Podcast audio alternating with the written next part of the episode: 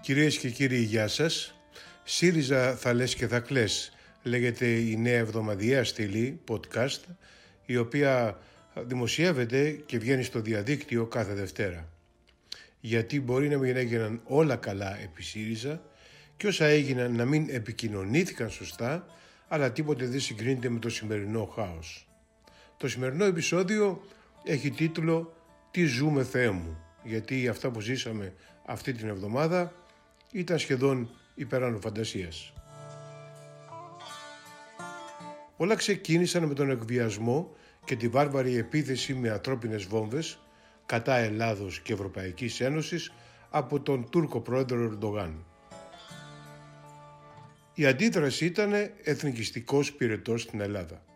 Το υποχρεωτικό κλείσιμο ενός συνοριακού φυλακίου στον Εύρο το άλλο στους κήπους παρέμεινε ανοιχτό σε όλη τη διάρκεια της κρίσης και η φύλαξη των συνόρων παρουσιάστηκε από κυβερνητικούς βουλευτές και προπαγανδιστές ως το νέο έμπος του 40. Είχαμε βαρισίμαντες δηλώσεις στη Θράκη από Πρωθυπουργό και κυβέρνηση για το ρόλο του στρατού στη φύλαξη των συνόρων, ενώ είχαν ξεχάσει μετά τις πρόσφατες αλλαγές να τοποθετήσουν διοικητή στο υπεύθυνο για την περιοχή τέταρτο σώμα στρατού. Στρατιωτικές πηγές μάλιστα αναφέρουν ότι δεν υπάρχει προηγούμενο τέτοιας προχειρότητας ειδικά σε μια περίοδο πολύ κρίσιμη για τα ελληνοτουρκικά γενικώς. Πλήρης αποτυχία της ΕΕΠ που δεν είχε ή μήπως δεν έδωσε καμία πληροφόρηση για μια τόσο μεγάλη επιχείρηση μετακίνησης προσφύγων και μεταναστών που έκανε την ίδια ώρα το τουρκικό κράτος. Οι Έλληνες αστυνομικοί έφτασαν μετά το τηλεοπτικό δίκτυο Russia Today στα ελληνοτουρκικά σύνορα. Ο αφιλεγόμενος διοικητής της ΕΕΠ, η οποία βρίσκεται σε μια πρωτοφανή επιχειρησιακή αποσύνθεση, απουσίαζε από τις κρίσιμες συσκέψεις των τελευταίων ημερών. Σημειώνεται επίσης για την ασφάλεια των συνόρων ότι τους προηγούμενους μήνες 80 συνοριοφύλακες είχαν μεταφερθεί στα εξάρχεια. Είχαμε και ένα ρεπορτάζ για βραβείο Πούλιτζερ από την ΕΡΘ, σύμφωνα με το οποίο βρέθηκαν οι γυναικείες περούκες, τα γυναικόπαιδα που βλέπαμε τις προηγούμενες μέρες στις οθόνες δεν ήταν αληθινά, λέει η ΕΡΘ, αλλά μέρος σχεδίου των Τούρκων.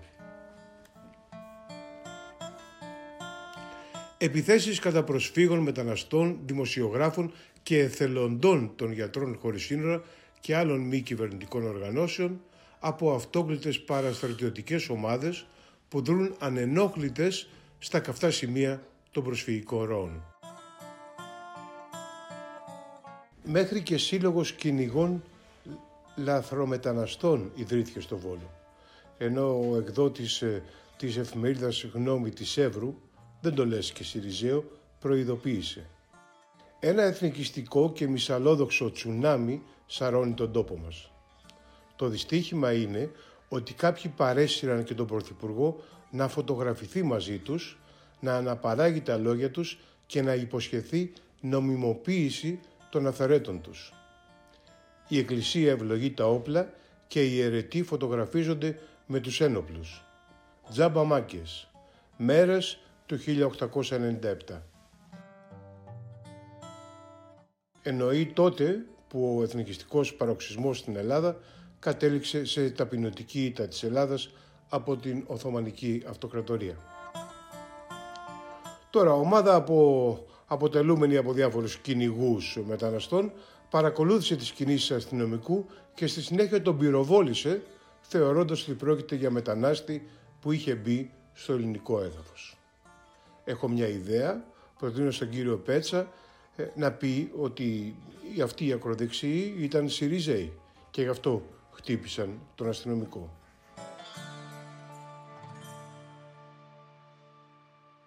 Πάρτι της διεθνούς ακροδεξιάς και του χρυσαυγίτη λαγού σε Λέσβο και Εύρο με τους Γερμανούς νεοναζί να φωνάζουν στους κατοίκους «Θα σας κάνουμε ό,τι σας κάναμε στα Καλάβρητα». Πλήγματα στον τουρισμό με ταξιδιωτική οδηγία της Αμερικανικής Πρεσβείας στην Αθήνα η οποία συμβουλεύει τους Αμερικανούς πολίτες να αποχωρούν από τη Λέσβο, τη Χίο, τη Σάμο, καθώς και από περιοχές κοντά στα σύνορα του Εύρου.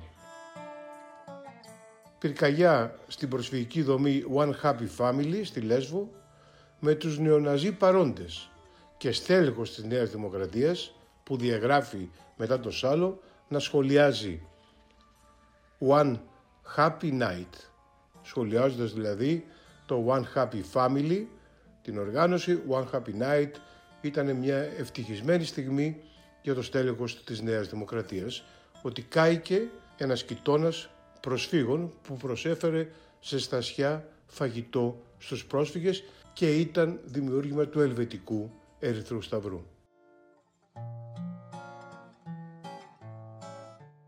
Ντοκουμέντα πολλά στη φόρα. Βίντεο με πρόσφυγο χτυπημένο από σφαίρα. Άλλο με σκάφος του λιμενικού που προσπαθεί να βυθίσει βάρκα με πρόσφυγες. Επώνυμες καταγγελίες δανών αξιωματικών της Frontex που είχαν διασώσει βάρκα με 33 πρόσφυγες και μετανάστες, μεταξύ των οποίων ηλικιωμένοι, γυναίκες και παιδιά, αλλά δέχτηκαν εντολή από τις ελληνικές αρχές να τους στείλουν πίσω στην Τουρκία, κατά παράβαση της διεθνούς νομοθεσίας φυσικά. Ακόμα φωτογραφίες από Ολλανδό δημοσιογράφο με πρόσφυγες που αφού ξυλοκοπήθηκαν τους αφαιρέθηκαν τα ρούχα και τα υπάρχοντά τους για να κάνουμε και λίγο πλιάτσικο πριν αφαιθούν να επιστρέψουν γυμνοί στην Τουρκία. Σιωπηρή συμφωνία έχουμε Μητσοτάκη Ευρωπαϊκής ηγεσίας ύψους 700 εκατομμυρίων ευρώ με την ελληνική κυβέρνηση να αλλάζει πορεία αποφεύγοντας να ζητήσει όχι σύγκληση εκτάκτου συνόδου κορυφής της Ευρωπαϊκής Ένωσης αλλά ούτε καν τα στοιχειώδη, δηλαδή τη μετεγκατάσταση προσφύγων σε άλλες χώρες μέλη της Ευρωπαϊκής Ένωσης λέει η Κομισιόν, σχετικά με την μετεγκατάσταση των προσφύγων είναι ένα πιθανό σενάριο, αλλά δεν έχουμε λάβει τέτοιο αίτημα από την Ελλάδα. Τροπολογία τώρα το Υπουργείο Μετανάστευσης αφαιρεί επιδόματα και παροχές από πρόσφυγες που έχουν άσυλο, οι οποίοι χάνουν και το δικαίωμα παραμονής στις ανοιχτές δομές ή στα ξενοδοχεία και έχουν προθεσμία 30 μέρες να τα μαζέψουν και να φύγουν Βεβαίως το Υπουργείο δεν τους λέει πού να πάνε. Λέει ο κ. Μηταράκης, ο Υπουργός Μετανάστευσης. Έχουν πάρει ήδη άσυλο και είναι σε δομές με παροχές 11.200 άτομα. Αυτά κόβονται μέσα στο Μάρτιο. Να δουλέψουν για να ζήσουν. Στις μεγάλες πόλεις θα αρχίσουν έτσι να φτάνουν εν μέσω οικονομικής κρίσης πάνω από 11.000 άτομα που δεν γνωρίζουν τη γλώσσα ανάμεσα σε αυτούς και άνθρωποι που ανήκουν σε ευάλωτες κατηγορίες. Τι θα κάνουν αυτοί οι άνθρωποι, ή θα ζητιανεύουν ή θα κλέβουν. Α σημειωθεί εδώ ότι τα επιδόματα δεν προέρχονται από την ελληνική κυβέρνηση, αλλά από τον ΟΗΕ και την Ευρωπαϊκή Ένωση. Μέχρι και οι νεοφιλελεύθεροι φιλοκυβερνητικοί εξανέστησαν. Γράφει ο κύριος Αρίστος Δοξιάδης. Ακόμα χειρότερη είναι η απόφαση Μηταράκη αν σκεφτούμε ότι η οικονομία μας θα μπει σε ύφεση εξαιτίας της πτώσης του τουρισμού από τον κοροναϊό. Τα χρήματα των επιδομάτων έρχονται από τον προπολογισμό της Ευρωπαϊκής Ένωσης, εισραίουν στη χώρα και τονώνουν της ζήτησης. Δεν μπορούμε να τα απεμπολούμε έτσι ελαφρά αυτή την εποχή.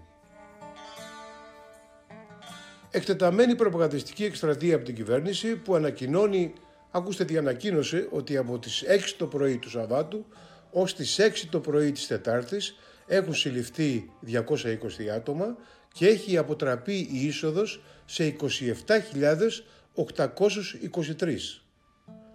Πώς κατάφεραν και μέτρησαν 27.823 περιπτώσεις έναν έναν που ήταν στην άλλη πλευρά των συνόρων και ήθελαν να μπουν, κανείς δεν μπορεί να μας το πει.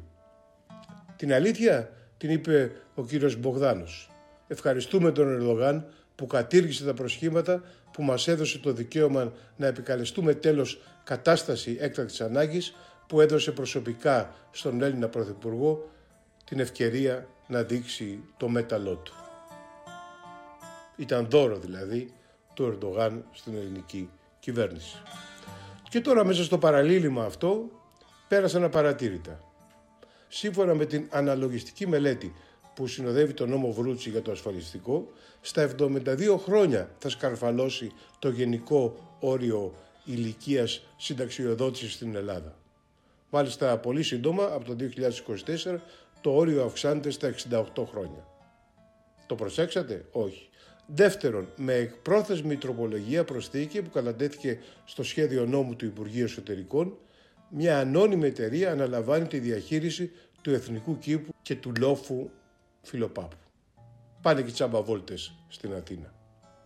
Τρίτον, τροπολογία απαλλάσσει νυν και πρώην υπουργούς και δημάρχους από πρόστιμα συνολικό ύψους 800.000 ευρώ που είχαν επιβληθεί σε 87 υποψηφίους των δημοτικών και περιφερειακών εκλογών του 2010 επειδή δεν είχαν τηρήσει το νόμο για τη δήλωση των προεκλογικών τους διπανών.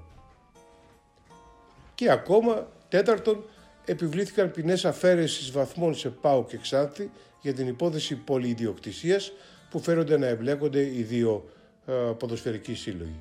Πρωταθλητής έτσι ανακηρύσσεται Ολυμπιακός, φανταστείτε τι θα είχε γίνει εάν δεν είχε επιτεθεί ο Ερντογάν. Πάμε τώρα στις ε, εξελίξεις στον κοροναϊό ή κορονοϊό όπως θέλετε. Το θέμα είναι οι σοβαρές ευθύνες του Υπουργείου για τη ραγδαία εξάπλωση του κοροναϊού στην Ελλάδα. Καθώς το σύστημα ελέγχου αποδείχθηκε στην πράξη απολύτως διάτριτο και απροετοίμαστο, όπως εξάλλου είχαν προειδοποιήσει οι νοσοκομιακοί γιατροί. Κάποιοι που ήδη υποφέρουν από τον κοροναϊό είπαν πήραμε τηλέφωνο στον ΕΟΔΗ, δηλαδή την αρμόδια υπηρεσία του Υπουργείου και μας είπαν να πάμε σπίτι μας. Υπολογίζουμε τώρα, λένε από το Υπουργείο, ότι μπορεί η διασπορά να φτάσει στα 10 έως 15% του πληθυσμού, ο οποίος θα νοσήσει. Ο κύριος Κικίλιας λέει, από την πλευρά του, δεν υπάρχει λόγος πανικού. Πριν από λίγες μέρες μας έλεγε ότι η χώρα είναι απολύτως θερακισμένη και δεν πρέπει να ανησυχούμε για τίποτα. Έντονες αντιδράσεις και από τη δήλωση της λοιμοξιολόγου Ελένης Γιαμαρέλου με αφορμή το ζήτημα της μετάδοσης του κοροναϊού μέσω της θείας Κοινωνίας. Ακούστε τι είπε. Τα άτομα που θέλουν να κοινωνήσουν δεν πρέπει να φοβούνται ότι από τη Θεία Κοινωνία μπορεί να μεταδοθεί ποτέ μικρόβιο. Η κυρία Γιαμαρέλου είναι καθηγήτρια στο Πανεπιστήμιο.